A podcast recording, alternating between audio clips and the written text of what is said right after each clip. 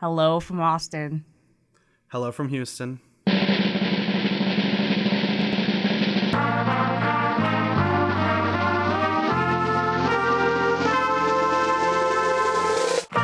Today we are joined by a very, very, very special friend and guest, Molly Elizabeth Schlamp.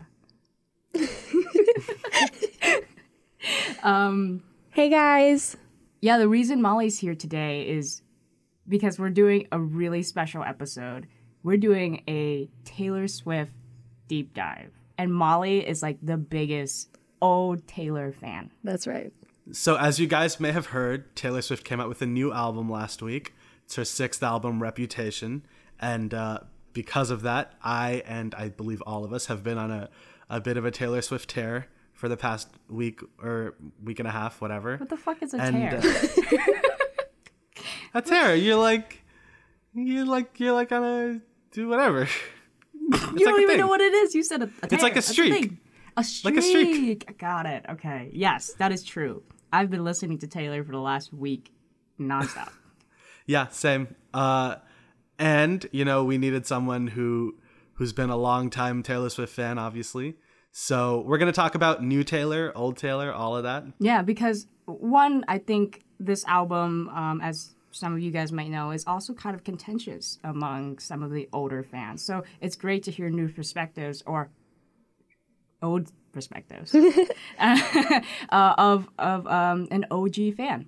So I was that girl who in middle school would sit down with the Taylor Swift album cover. Mm-hmm. And you know how she does mm. the thing where she capitalizes random letters in the lyric list? Wait, no, no, I don't. I've never seen her lyric list. Okay, so in her in her album covers, she'll have some kind of picture associated with the song, and the lyrics are listed out, and she'll capitalize random letters in the lyric set. And if you go through and pick out all the capital letters, mm-hmm. they spell out some kind of message. Holy shit. Okay, all right. Wow. I didn't know this. Okay, what what were the messages? And it's always something that, like, gives you a clue about, like, who the song is about or something, like, personal to her about it. Ooh. And so I was the kid who, like, spent my free time in middle school sitting down decoding Taylor Swift messages. She's like the Nancy Drew of, like, artists. Like, sitting down being like, oh my gosh, this song is about Taylor Lautner. I cannot even believe it. And I actually also, in middle school, if you had asked me what I was going to be when I grew up, mm-hmm. I absolutely one hundred percent would have told you, I'm going to be the next Taylor Swift. Yep. Um, I well, was going to go to performing arts high school. I was gonna, I was writing songs. I was going to be Taylor Swift. And Molly's also an incredible, amazing singer. Maybe we'll get this her is to true. Sing I a little confirm. Bit. That's um, not going to happen. Maybe. I first heard Taylor Swift uh, when Love Story came out. And mm-hmm. I'm sure that was a lot of our first meetings with Taylor Swift. Where I, yep. I was obsessed with her for a little long, a while. My relationship with Taylor Swift was like over the years as she kept producing songs and the singles, I was like, these are really, really good pop songs, but never really listened to any of her albums until last year. That's when I went through her entire discography and discovered, you know, just how like consistently and prolifically she wrote songs. And it made me really appreciate Taylor Swift as an artist. Yeah, my story's pretty much the same. You know, I've always loved Taylor Swift's singles, but I never really listened to any of her deep cuts until last year. I was the uh, musical director for a musical that was based around Taylor Swift's music. Mm. And because of that, I had to learn something about Taylor Swift. So I ended up listening to a lot of her deeper cuts, and she is very good. yeah, um, I, I like to think of her progression. You know, we, we all know that she's now like a bona fide pop star. There's no doubt, right? But she did start in yeah. the country realm with self-titled. And she didn't really shift away from the country until at least Red. You could make an argument for part of, a lot of Speak Now was a movement away from that. But Red was the really shocking piece where everyone was like, oh, Taylor's doing pop now. Like, yeah. Taylor, I, country Taylor isn't here anymore.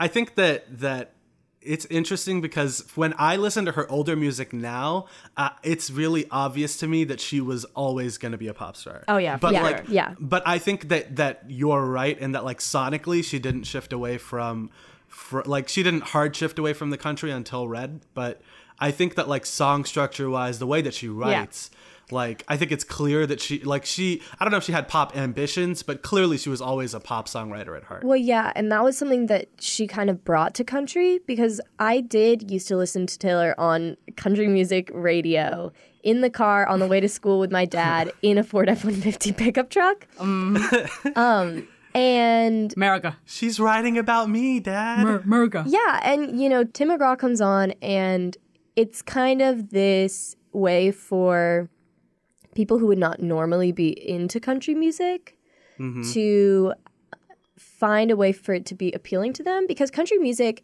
historically does not really appeal to young people. She was also targeting people who yes. were that age. Yeah. And so it wasn't well, only that it was really impressive music for a fifteen-year-old to write, but that it was really good music for a fifteen-year-old to listen to, because mm-hmm. someone was writing who was on the same level as them and actually going through the same experiences as them. Versus when you listen to older people, which is what most of country music is, you think, okay, I, I get what this song is about, but they're not really talking to me. You know, this person doesn't understand what I'm doing right now. And Taylor did. And even though the music isn't like, it wasn't innovative, it wasn't a new pattern of song, it wasn't a sound that had never been done before. No one was like, wow, she's just she's just breaking in with this brand new stuff that's like off the charts crazy. Mm-hmm. Um, but yeah. it was part of the fact that it was simple and it was predictable and it was relatable yeah. was what was really important to people who were listening to her music. So I, so I have points, and I don't want to forget them, so I have to say them now. uh, one, I think it's it's more rare for a really popular artist to break out into the scene by doing something extremely new. What like really good artists do sometimes is just come into the scene and change something that was already there and make it their own personal thing. And you're like, that's the sell. More so than, oh, look at how experimental and, and innovative this shit is. I would actually say not just that that's like true of her first album, but sort of that like that's one of Taylor's big strengths is that um, not that she's not, you know, original and innovative, but sort of that like her real gift is her like her strength is her songwriting. And that's what she likes highlighting.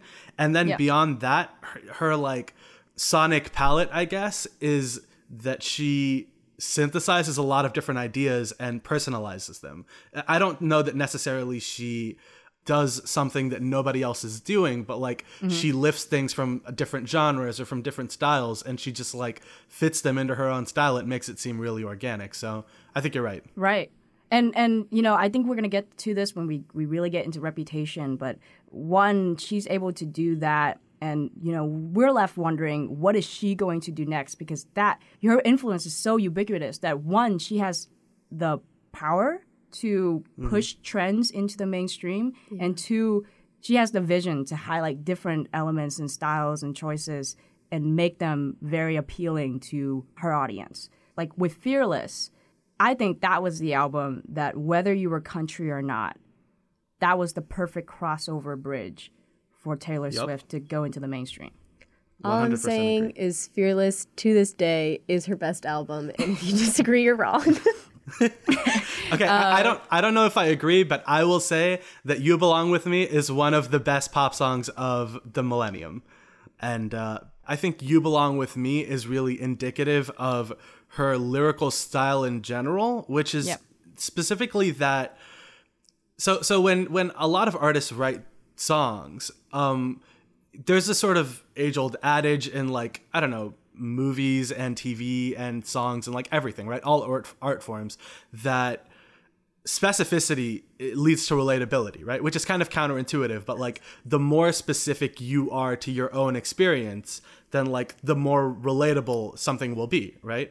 Mm-hmm. But I think that there is one exception to that, which is when something is anthemic, right? Which is when yeah. like something is sort of larger than life. It doesn't really give you any details to latch onto, but it's like something that everybody can relate to because it makes you feel like you're a part of something larger than yourself. Yeah, and that's how I feel about mm-hmm. memes. yeah, exactly.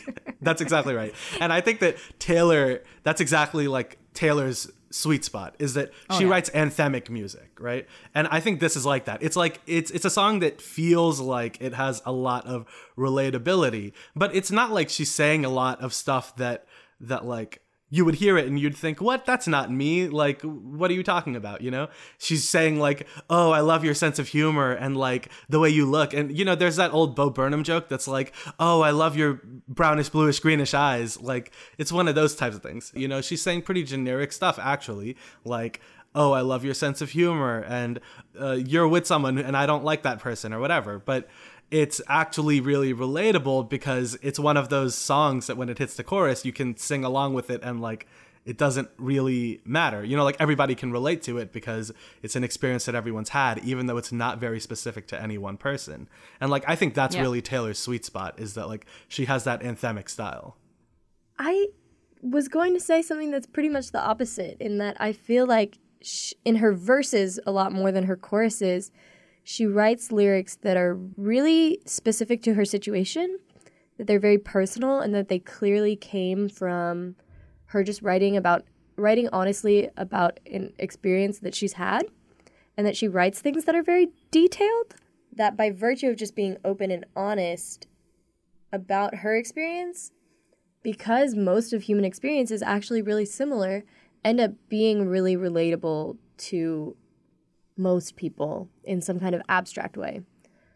But I mean, I don't disagree with you, but I think that she writes lyrics that are really specific to her emotional experience, but her narrative lyrics are very vague. You know what I mean? Like, it's like, oh, I walked into high school and it's my first day and a person looked at me and smiled. And it's like, I'm not like, I'm not knocking that. Like, I think it works for what it's trying to do. I'm just saying that I think that It, like there's th- nobody's listening to that and thinking like, I've never been in that experience. Whereas like, for example, when I listen to like, I don't know, Someone Like You by Adele or something, like I've for sure never been in that experience where like fifteen years after I broke up with someone, like I'm I showed up I show up at their doorstep because I want to like reconcile, but I realize that they're happy with some other person or whatever. You know, like that's like a really specific experience, but that's like an emotion, like the emotions come from that specific experience. But this is like, you relate to her emotions, but the narratives are pretty like vague.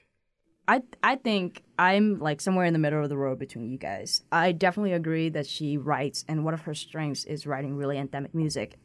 Um, but, you know, when I listen to Back to December, for example, I think that has the same qualities of Someone Like You that you were just saying mm-hmm. to me, because I've been in that experience before, almost exactly.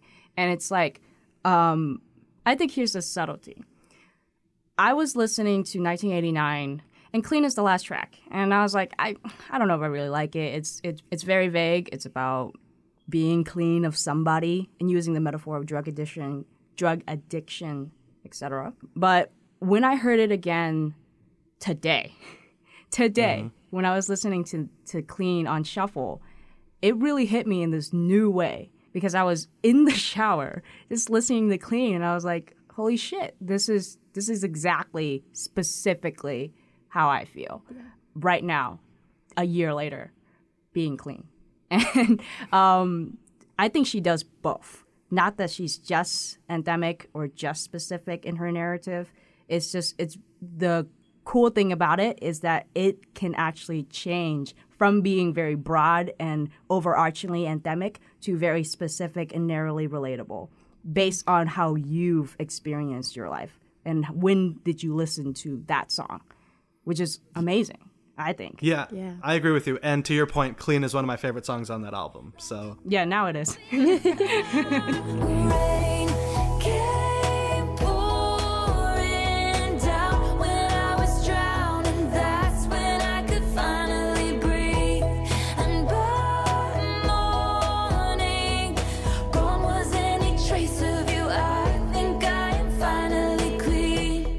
I think we've touched base on every album. Um, nineteen eighty-nine, Red, Speak Now, Fearless, and Self-Titled. And mm-hmm. it's time. It's time to talk All about right. the album of the week, the album of the year in terms of numbers and sales, Reputation. All right. So where does everyone stand on this album at the beginning of this conversation? Let's start there. Uh, you start. Uh, I love it. I think it's... Uh, tied with Red for my favorite album by her. So Fearless and Speak Now are always going to be my favorite Taylor albums. Mm-hmm.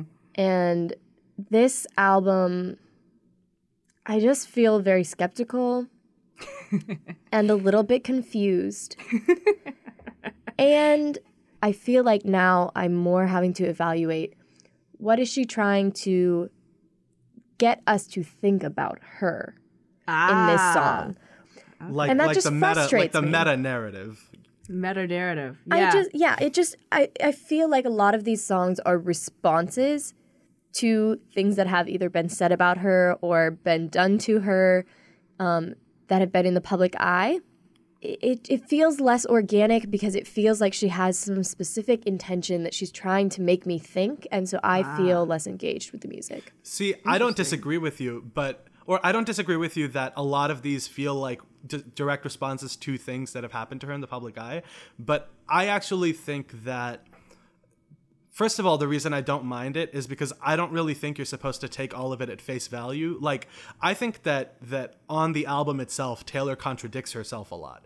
And yeah. I think oh, that definitely. like and I think that that like that's the point. Is like, for me, the thing about Taylor has always been that, like, okay, so I, I don't know. I, I know that Keem has listened to some Kanye, and I don't know if Molly listens to Kanye, but when nope. The Life of Pablo came out, yeah. uh, he he sent out an alternate cover, right? And uh, on the alternate cover was plastered, like, which one, which one, which one, all over it, right? And there mm-hmm. was, like, a picture of, like, a, a, like, really dressed-up family going to church, and then there's a picture of, like, a, a model's butt. Like, it's just, like, pure sexual objectification, right? Yep. And, like, the idea of the cover is supposed to be, like, which Pablo am I talking about? Like, am I talking about, like, I don't know, uh, Saint Paul, the apostle? Or am I talking about Pablo Picasso, the artistic right. genius? Or am I talking about, like, Pablo Escobar, the, like, crime drug lord or whatever, yeah. right? And, like, the point isn't that, like, the audience is supposed to guess. The point is that, like, Kanye doesn't know because he's all of them, you know? And it's like, mm-hmm. I think that the thing about Taylor has always been that, like, she doesn't really know which Taylor she is. You know, is she the, like, innocent high school girl who, like, falls in love with every guy because, like, you know, she's, like, a real romantic? Or is she, like, I don't know, the girl who wrote Better Than Revenge because she's, like, she's, like, a petty person or, or you know, whatever. Like, she can be, no, she's both. like... Yeah, she can be brutal or whatever. Like, she's she's all of the above. And this is, like, that album is, like, I don't think you're supposed to take something like This Is Why We Can't Have Nice Things at face value necessarily, because, like, on any given day, if you asked Taylor if she feels that way, she'd probably be like, nah, that song is, like, dumb. Like, I, I like I'm not that person, whatever. But then on a different day, she'd be like, yeah, like, screw that person. Like, they, they totally screwed me over. And I think the point is that, like, this album is Taylor exploring, like, is she the, like, the, I don't know, reserved Taylor who she's always been throughout her previous albums? Or is she the Taylor that, like, the media paints her as, or what? Like, and I think the mm-hmm. answer is that, like, she's all of them. And that's why she contradicts herself on this album, is because, like, she's supposed to be all of them. Yeah, yeah. I I also got that sense from this album. And uh, my one sentence opinion of it is that this is probably the album I'm going to actively put on the most. Oh. Yeah. I I don't actually actively put on Taylor Swift, even though I really like a lot of her songs. Like, mm-hmm. the context of which I would put on a Taylor Swift song is in the car with all my friends. I want them to sing along. It's like that kind of music for me. Uh, mm-hmm. It's not something that I, I, I, I'm feeling a certain way, let's put on Taylor Swift. Um, for me. So I think mm-hmm. that this album has been able to bridge that gap. That's a really good point. There are specific instances in which I will put on Taylor, but I actually don't actively listen to Taylor. Like, I don't put Taylor songs in my playlists with other music. Yeah. If I'm going to listen to yeah. Taylor, I'm going to listen to Taylor, and that's it. And that's a really good point, that this album has songs that are playlistalizable. All right, you heard it first here. The word is playlistalizable. Um, and, uh, yeah, let's just jump into it. Uh Cue yeah. Philip DeFranco. So Reputation is a rather long album. It's fifteen songs long. So we're going to skip around a little bit to highlight some of the songs on the album, uh, to give you a taste of what we think and what we think the album is about without going into every single track. Don't want to bog you down with details. Listen to the album for that. Are you ready for it? You're so clever. I know, I'm so dumb. Um, he rolled his eyes and exasperated. But Ready For It is the first track. Um, so we're going to talk about that right now. Yeah, I, I love this song. Um, so this song is kind of representative of a feeling that I have about a lot of the songs on this album, which is that, like, I can definitely see all of the flaws in this song, but, like, also I don't care because I love the song. So... Uh, I mean, first of all, I think that, like, the throat clearing is, like, probably the coolest way I've heard someone start an album in a while. I don't know why, but that gets me every single listen. Like, when it loops around after New Year's, after New Year's Day, and you're just like, are you ready for it? Yeah, I'm just like, oh, yes, I am. You know it. Um, yeah.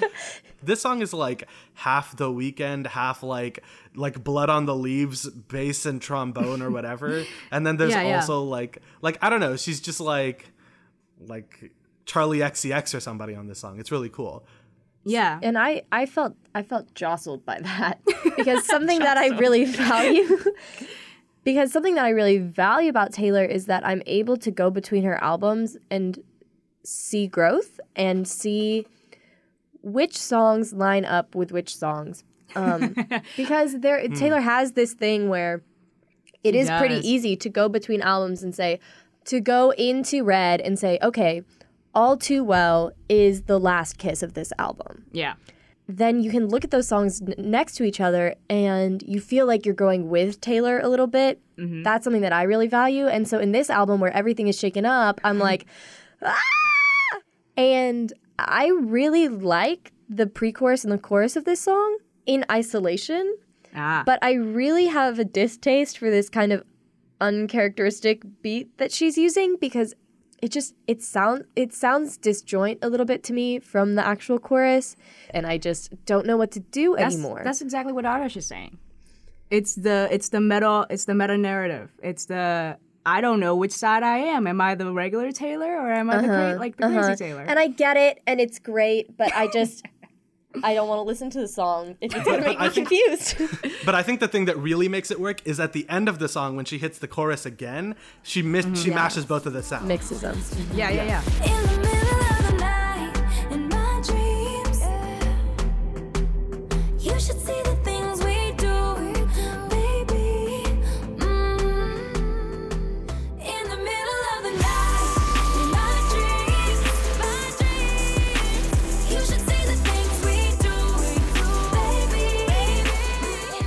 Yeah, they fuse into one track, and then um, and then that's the start of the album, you know? Yep. Yeah. Moving on, we're going to talk about I Did Something Bad. Holy yes. shit, holy shit, holy shit. Ugh, this is my shit. The chorus to this song is like, was like the first moment on this album where I was like, yes, okay, I'm yes. in. Like, it's, me too. They say I did something bad, then why does it feel so good? They say I did something bad, then why does it feel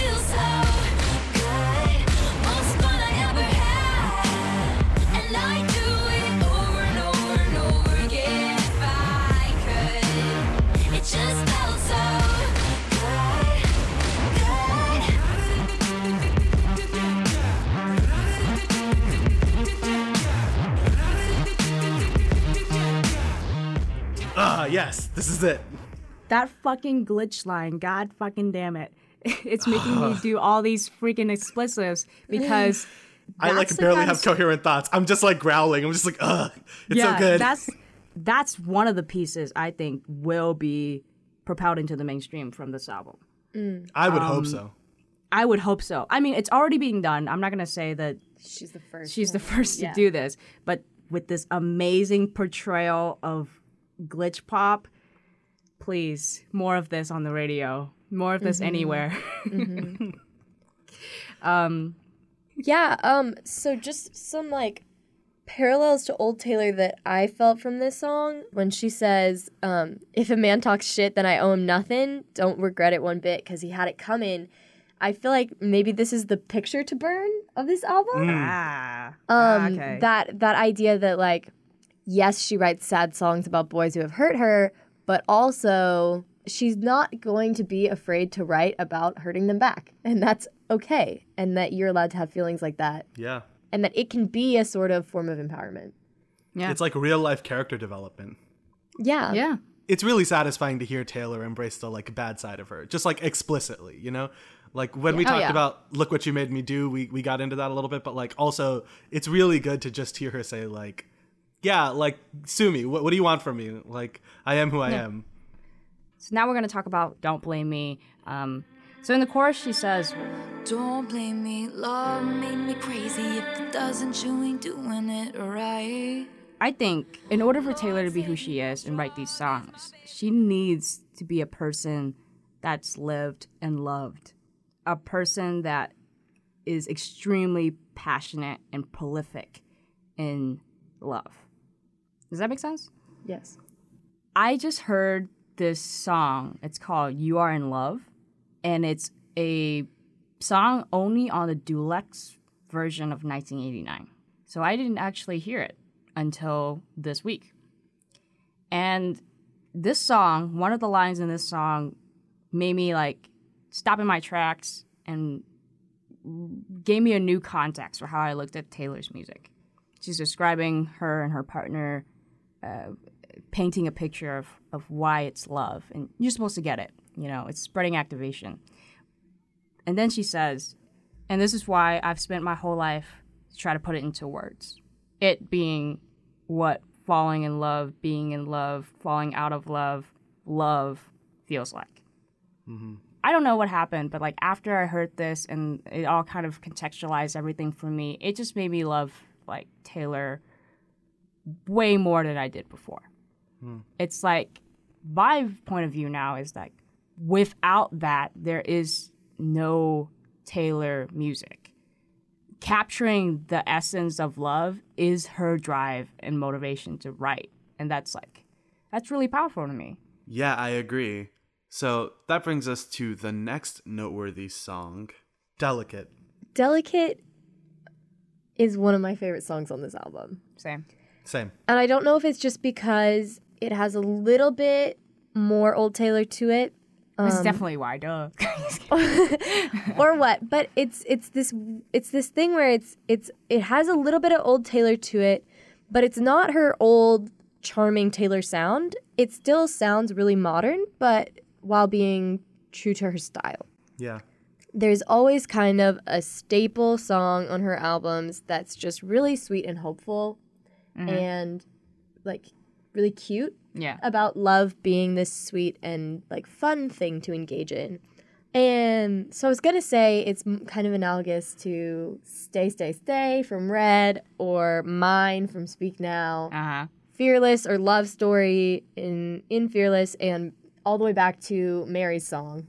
And these songs just kind of remind you that in the midst of a lot of Taylor's other messages about how love may be sad or how love may be frustrating or confusing, that it's worth it and there's happiness and there's joy. I just know that it's the song that makes me change the way I walk and snap along to the beat in the crowded room.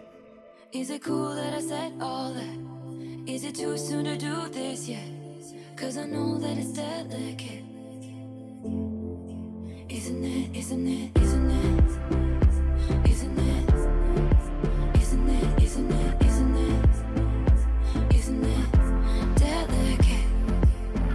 On the west side, me and you, handsome to a mansion with a view. Do the girls back home touch you like I do? This is also one of my favorites on the album, and I think it's especially because it feels like, like the first time, maybe in like any of her albums, that we've seen the real Taylor, which is to say that, you know, it feels like one of the more sincere songs in her discography. Not that, yeah. you know, she, yeah. she clearly is is really, you know, a sincere person, but I think that it's not just like, like the way Taylor looks at love is often really cinematic or like a fairy tale or something, but this doesn't mm-hmm. feel quite like that. It feels like, like it feels like a really personal experience, but it also feels really important, you know? It's and, so yeah. universal. Yeah, and I think that the moment that that really sold me on the song is as soon as the song starts, the intro. Listen for the best. My reputation's never been worse, so you must like me for me. It feels to me like the clearest signal on the album uh, that she is trying to like explore which Taylor is the real Taylor, like I was saying earlier. Mm-hmm. Like it's a signal mm-hmm. to the audience, because she says, "This ain't for the best. My reputation's never been worse, so you must like me yeah. for me," which is like yeah. almost like like she's scared that that someone is in love with her, even though they don't like, even though her reputation is so bad, because it's like they're getting to know the real her. And it feels yeah. like we, the audience, are also getting to know the real her for the first time. And it makes her feel really vulnerable and delicate. And it's like, that is such a like personal, intimate moment on the album that like, as soon as I heard the line, like I was totally sold on this song. Yeah, I agree. I think that's probably one of the best lines on the album. All right. Now it's on to Gorgeous. Yay! And let me just say that I had the completely wrong interpretation of this song until like two days ago. I listened to this song and I was like, I, like it came two songs after Look What You Made Me Do, and I was like, okay, this is a satirical song. Of course. It's a song that's like, what makes you think you're so special, you know? Mm. Um, but it's actually... You're so special. Yes. uh, I it blew my mind, because the whole time I was thinking, you think that you can make me cheat on my boyfriend. You think that I'm obsessed with uh. you. All of these things, and I'm like, of course, yeah, Taylor would never fall for that. um, it's actually true. Um, especially this line. I love this line when she's like, "If you got a girlfriend, I'm jealous of her. But if you're single, that's honestly worse. 'Cause you're so gorgeous, it actually hurts." It's simultaneously the line that made me think, oh yeah, this is for sure satirical. And the line that after I, I, I knew the interpretation was like, oh my God, this is so good. She's saying, if you don't have a girlfriend, that means I can get you now, but I have a boyfriend. You yeah. know, it's honestly worse because I have to I have to now do something about it. Um, nothing external is preventing me from doing yeah. something bad. Yeah, like my favorite line in the song is like, uh, or uh, one of them at least, is when she says, uh, you should take it as a compliment that I get drunk. That's and my favorite line too. Yeah, just like, I, I don't know why, but I've always sort of been into like kind of aggressive love songs. And this whole song is like, your face is stupid and I want to kiss it. And it's like, it's amazing. I have a story about this song. So I, I still live in a dorm that has a community bathroom. And so when you listen to music in the shower, people know. And... Now, I'm the kind of person who turns my music down. Like, if I'm in the shower and somebody walks in to pee, I am immediately, like, diving for my phone, turning my music down so that people don't hear my shower music. But one morning this week, I walked into the bathroom in the morning before class to brush my teeth and, like, do my hair and stuff. And there was this girl in the shower who was absolutely shamelessly jamming to Gorgeous. And most people have had some experience where they found someone so stinking cute that they just can't speak to them. But the point of the song is that this puts that out there in a way that's open, that's fun, that's shameless, and that acknowledges that that's really normal and kind of pokes fun at it a little bit and says, like, you don't really have to be, like, insecure about that because it's just the way that it is. And I'm just very inspired by how this song makes me want to be someone who doesn't turn their music down in the shower. Aw. Oh, shit, you know, Taylor. You know, we haven't, like, talked about the sonics in a little bit, but, like, I love the production on this song. Like, it is so weird. These, like, weird, warbly synths. I don't even know what's going on exactly, how to describe it, but it's, there like... There was a little bit of that in Delicate, too. Yeah. yeah. This song was produced by Max Martin and Shellback, who, you know, like, pop geniuses. Um, and they sort of... They also did... Uh, I Did Something Bad, and they also do the weird, like, wriggly synths on that one, too. It's not quite the same mm. thing, but um, it's it's cool that they use, like, the same sort of sound but make it, like, fit in a bunch of different things. And, and I think that's sort of what gives this album the cohesion that it has sonically, that um, there's sort of, like, some some statement being made about the, the, like, sonic palette of this album, but it's still versatile enough that you don't get bored of it. I really like that. Do you guys notice that, like, in some of the songs, she has, like, this auto-tuned, robotic voice yeah. underneath? What I don't know what it is about that motif in particular, but I really like it. Mm. I like that it's interlaced between all the songs, and then sometimes it has its high point. I'm sorry, sometimes it's prominent, and sometimes it's just like there, um, really playing up this uh, dualistic quality of hers, but like subtly, but then also not. So I, I really like that. The like the harmonies that you get out of that are really satisfying. They sing for the best. My reputation's never been worse, so you must like me for me. No, nothing good starts and I get to wake up. It was the best of times, the worst. You saw the truth in me, and I woke up just in time. Now I wake up by your side.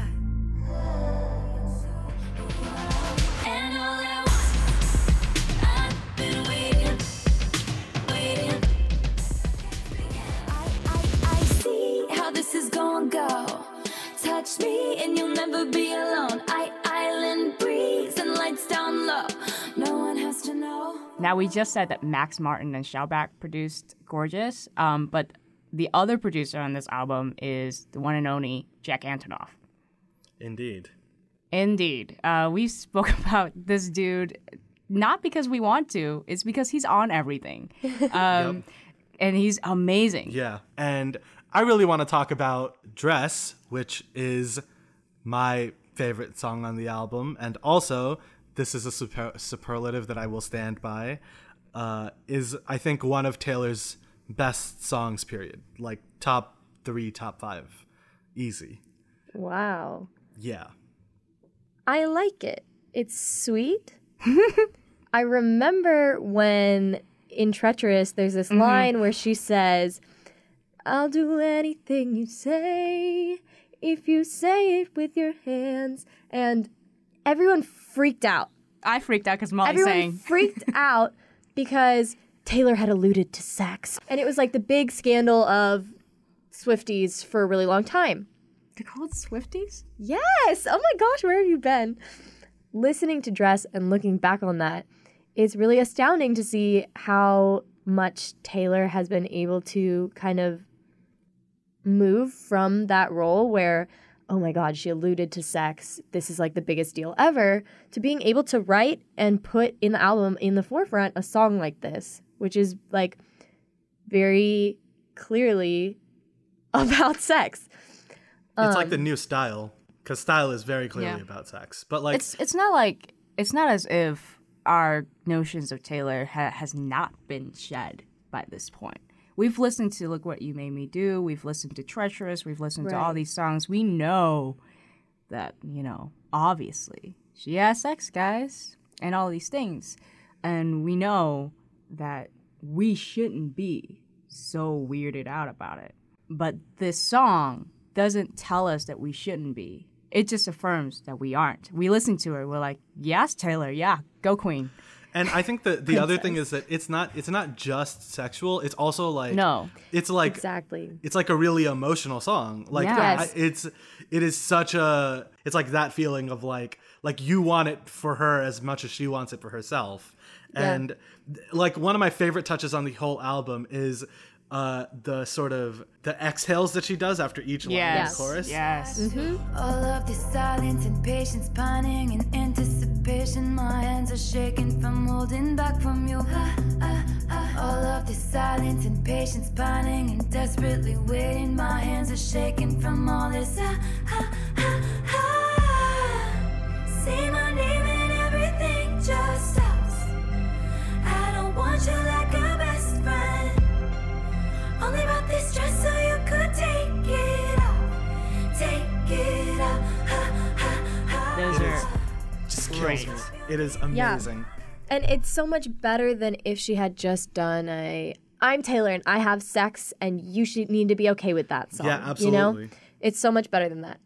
We've talked about endemic, to, the word of the day for this episode. um, so let's just get into This Is Why We Can't Have Nice Things.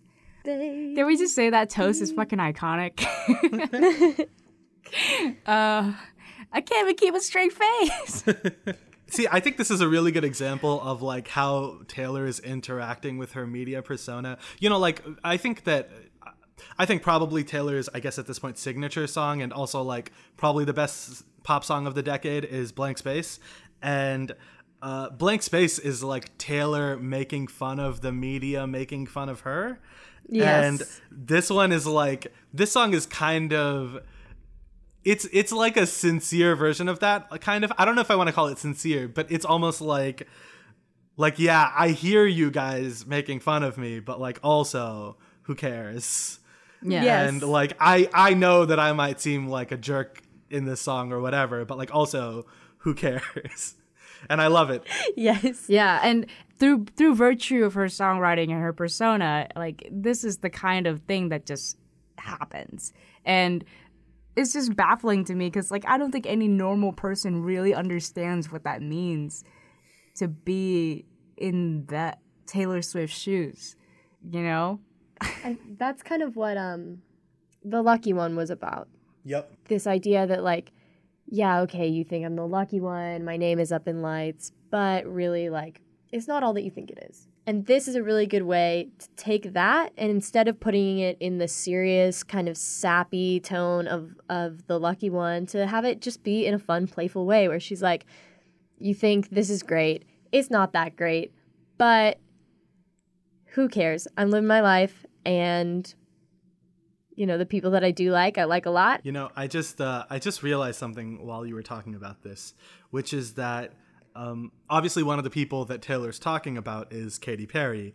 And, uh, you know, they have like a feud that's been, you know, going on since their last album. But uh, uh, something that I just realized is that Taylor's, the chorus to this song uh, matches the production to Roar pretty closely. It's like the the like sort of oh. quarter note pianos, but these like huge drums and bass that's like, you know, really groove focused. And I think that like the, the comparison between those is like a really good way to illustrate the difference, which is like Roar is like this really sappy, slightly annoying empowerment song, and this song is just like, screw all yeah. of this, I hate all of you, like, I'm out to get mine.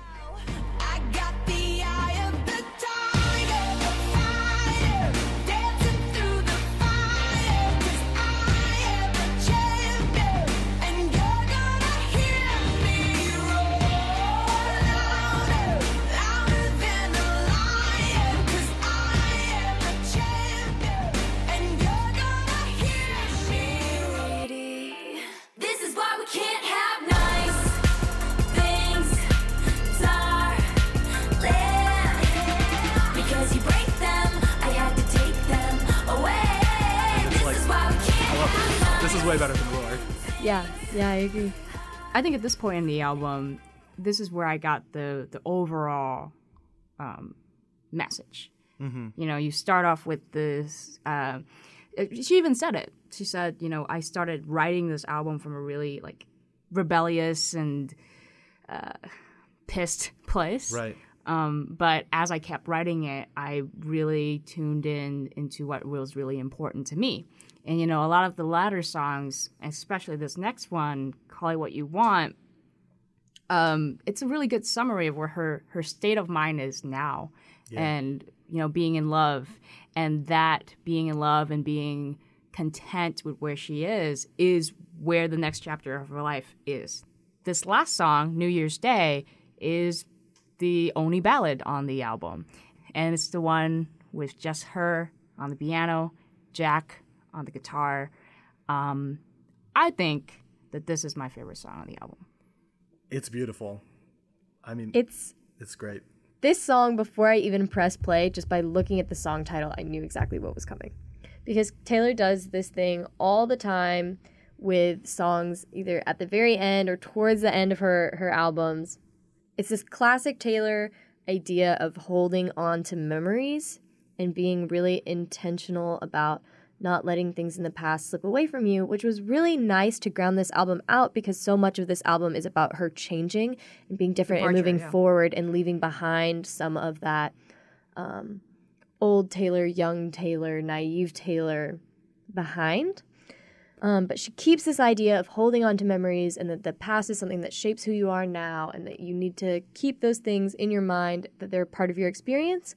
Uh, I I really specifically like the the the like the actual imagery and the framing of this song. The idea yeah, not oh, just yeah. that like like it's not just that like, oh, I love you and like you're the one I want to be with or whatever, but it's specifically like there's been this New Year's party, everybody has been here, the place is a mess, blah, blah, blah. But, like, yeah. what really matters is who's, who's there after the party's done. And, yeah, like, yeah. who do you want to be with at the end of the night? And that is, like, I, I don't know. It's, it, like I was saying earlier, Taylor often is, uh, speaks in a pretty emotional language. Like, she keeps her narratives pretty vague. Mm-hmm. But, like, the, like, really concrete imagery and, like, just, I, I don't know. It felt really personal. And I feel like I came away from this album knowing a lot more who Taylor Swift is than I have from any of her previous albums. Oh yeah, for sure. There's glitter on the floor after the party. Girls carrying their shoes down in the lobby. Candle wax and Polaroids on the hardwood floor. You and me from the night before, but don't read the last page. But I stay when you're lost and I'm scared and you're turning away. I want your midnights, but I'll be cleaning up bottles with you on New Year's Day. I think that imagery that you're talking about is mm, kind of goes back to what the line that I really like from Taylor. The the she's been trying to write every song to try to capture that moment of of love. Um, The thing about love songs is that it gives you this feeling of, like, secondhand love. That even if you've never experienced love in that way, through the song, you can see how that would be love. Mm. And a lot of it, you know, when it falls short, it's because it doesn't viscerally do that. It's such a big gap in songwriting to get from an experience you've never felt and never had to feel something that you want, in this case, love. You know, I've never had a New Year's party where I had to go clean up bottles afterwards with someone, but that imagery bridges that huge gap between never having an experience and still knowing that it's love. Um, it, which is why it's it's it's the sweetest song. Um, I think we talked about Bleachers Gone Now in our very first episode, and how I said Don't Take the Money is one of the sweetest love songs I've heard. And this, you know, Jack also co-wrote this, and I just I just feel this extremely big smile whenever I hear it. Um, and one of the best lines to come out of this album is on this song, when she sings, "Please don't ever become a stranger whose laugh I could recognize anyway." That shit hits you in the sternum.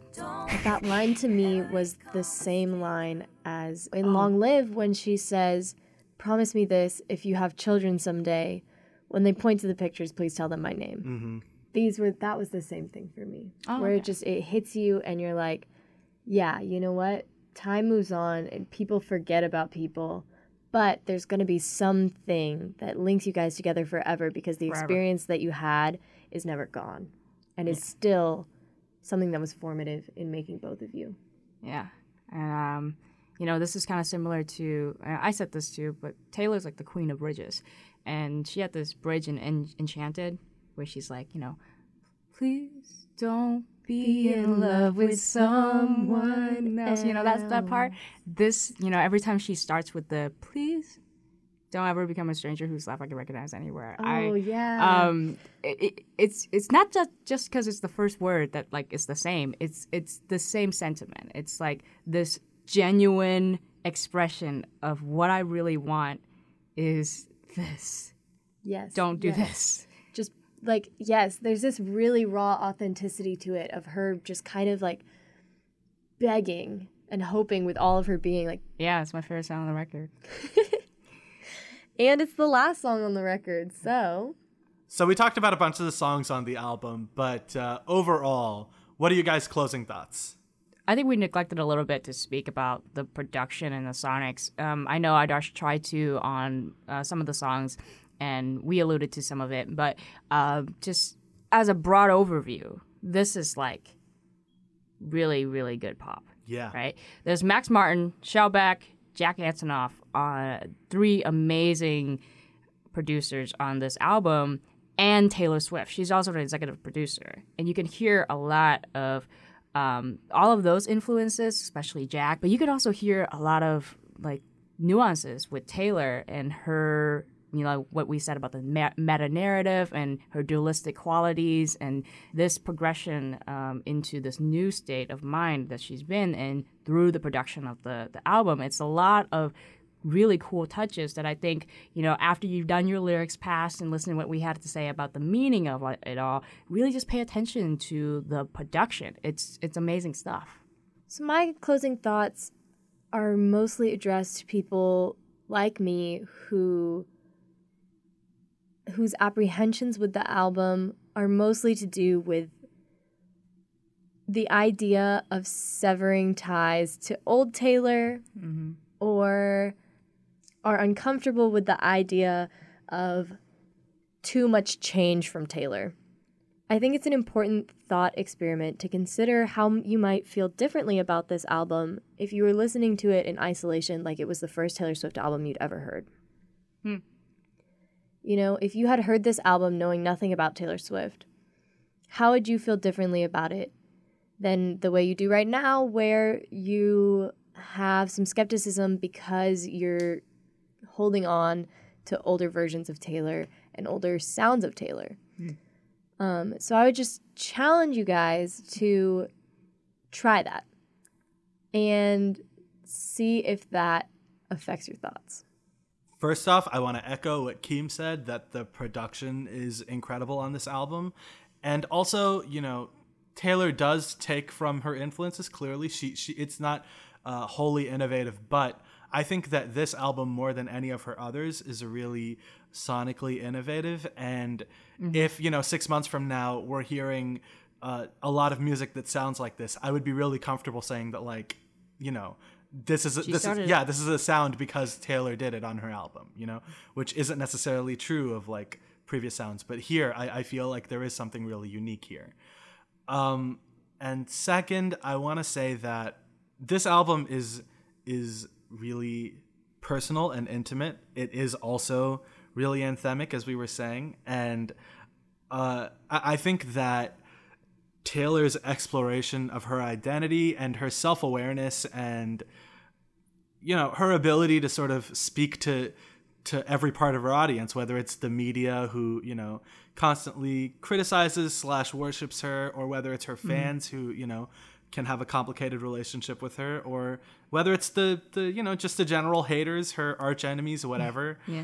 Um, it's the person she loves. Yeah, exactly. Like, w- all of these different people, she speaks to them really masterfully, and it's really interesting to see her explore all the different facets of her identity and see which ones she wants to keep, which ones she believes in, which ones are a part of her, and which ones aren't. You know, like, I think that it's difficult to say that any of us can relate to being famous, but I think we can all relate to trying to figure out who we are and yeah. how that is the same and different from how every, who everybody else thinks we are. And, you know, what are the things that are important to us? Uh, is it love? Is it the people in our lives? Is it whatever? Is it not caring about what anybody thinks? All of that. And I think that I came away from this album knowing who Taylor is a lot better than I have from any of her previous albums. And mm. it's one of my favorites by her. It's a blast. I'm always looking forward to a Taylor Swift album, the next Taylor Swift album that comes, because whatever she does somehow will be manifested elsewhere. And it's really hard to pinpoint, you know, like who's who's gotten inspiration from Taylor Swift, who's been able to be successful because of Taylor Swift. But the numbers, you know, abstractly, we know are numerous. I don't think she's going anywhere uh, as a force to be reckoned with in music, and I really like that about Taylor, that we are following her through a progression of now six albums yeah. and continuing to evolve, learn more about her. She's continuing to evolve in this really cool way that's not just cool for the listeners, but for the music industry. She has so much uh, influence and power. Um, for, what, less than thirty years old, um, I'm just really excited that someone like Taylor exists right now. That's it for this episode of Drumroll Please. Um, it's it's definitely something that we haven't done before. Uh, massive shout out to Molly for coming on and talking to us. Yeah, no problem. Love you guys. Thank you. Love you too, Molly. We love Molly. Um, If you like what we do, if you like what we talk about, please share our podcast to anyone you know, any Taylor's fans, any Swifties. Swifties as they're called, or anyone that's apprehensive about listening to Reputation. If you like our podcast, please subscribe to us on iTunes. We're also on almost any other platforms you can find podcasts. Uh, don't forget to leave us a review. We would greatly appreciate that. Also follow us on social media. We're on Twitter and Instagram and Facebook at Please Drumroll. Our Facebook page also includes all of the episodes and a direct way to message us if you feel so inclined. Thanks for listening. See you next week. Bye. What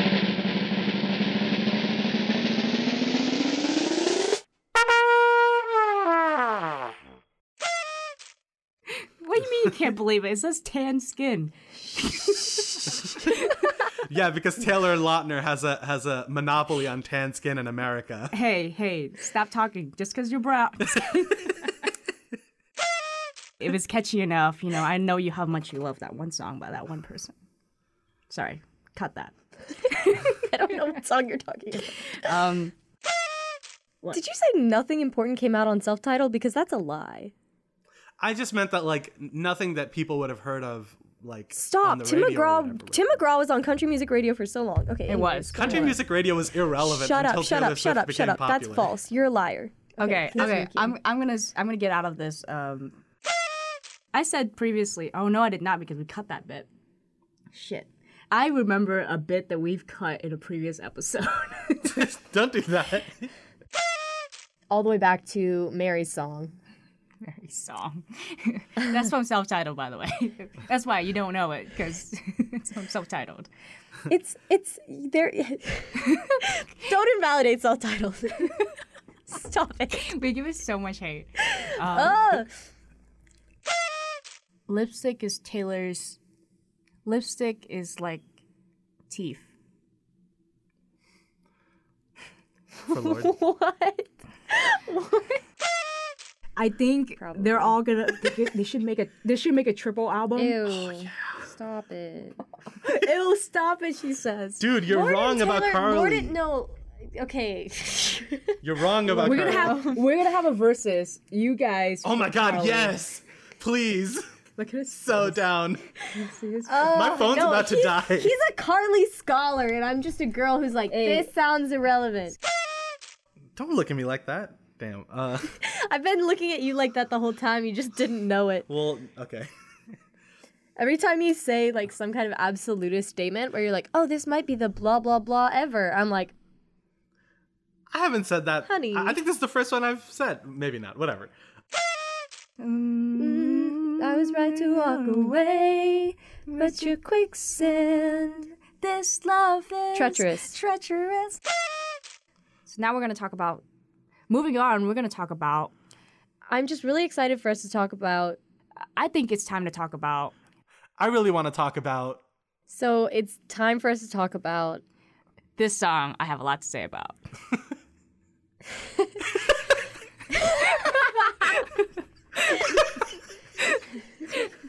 This is so funny. We're going to keep this on the bloopers. This is the bloopers.